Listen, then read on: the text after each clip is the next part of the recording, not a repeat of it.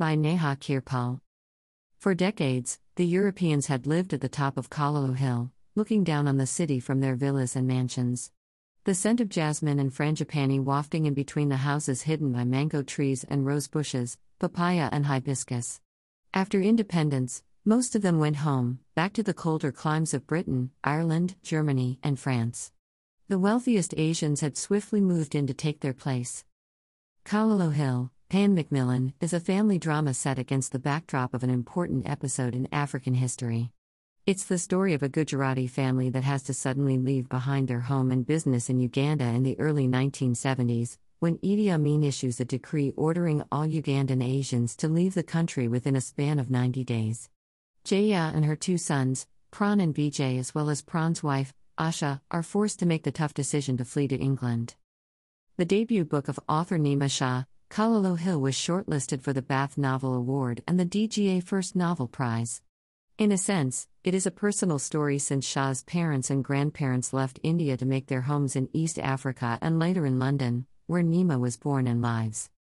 In this interview, the author talks to us, among other things, about the sources she used to research the book, her family's personal experiences that helped shape the book's story, and the challenges of writing something historically important and emotionally dense. Tell us about the various sources you used to research your book, Kololo Hill. While some periods of history have extensive resources, such as World War II, this particular series of events was a little trickier to research. There aren't many books or documentaries in English about the period, although I found some from the BBC. And there are relatively few interviews or accounts, perhaps because many people wanted to get on with their lives and not look back. However, I was lucky to come across many hours of interview featuring first hand accounts of the expulsion, both in English and Gujarati, via the University of London School of Oriental and African Studies, SOAS. These gave me an excellent feel for what it was like to be involved in the expulsion. I also spoke to my own family members about life in East Africa.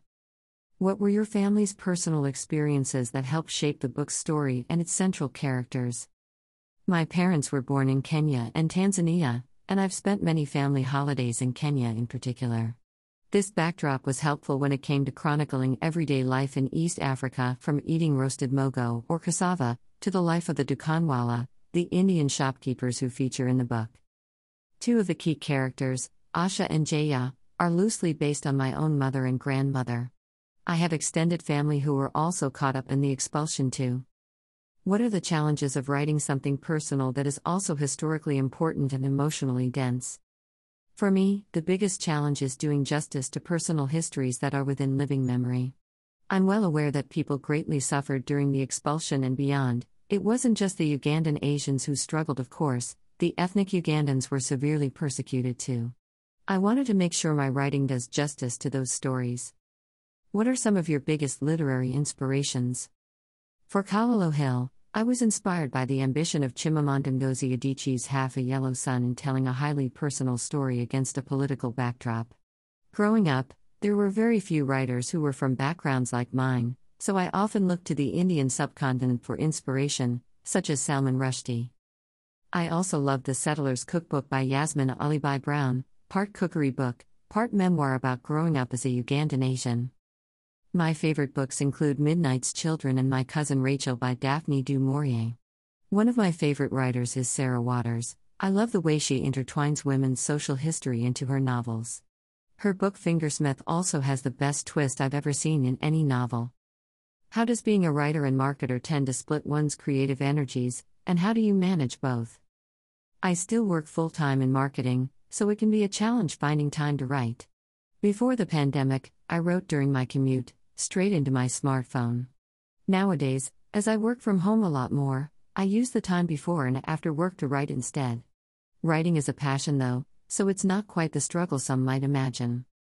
What are you working on next? I'm currently working on a novel set in the mid 20th century, exploring themes of identity and survival.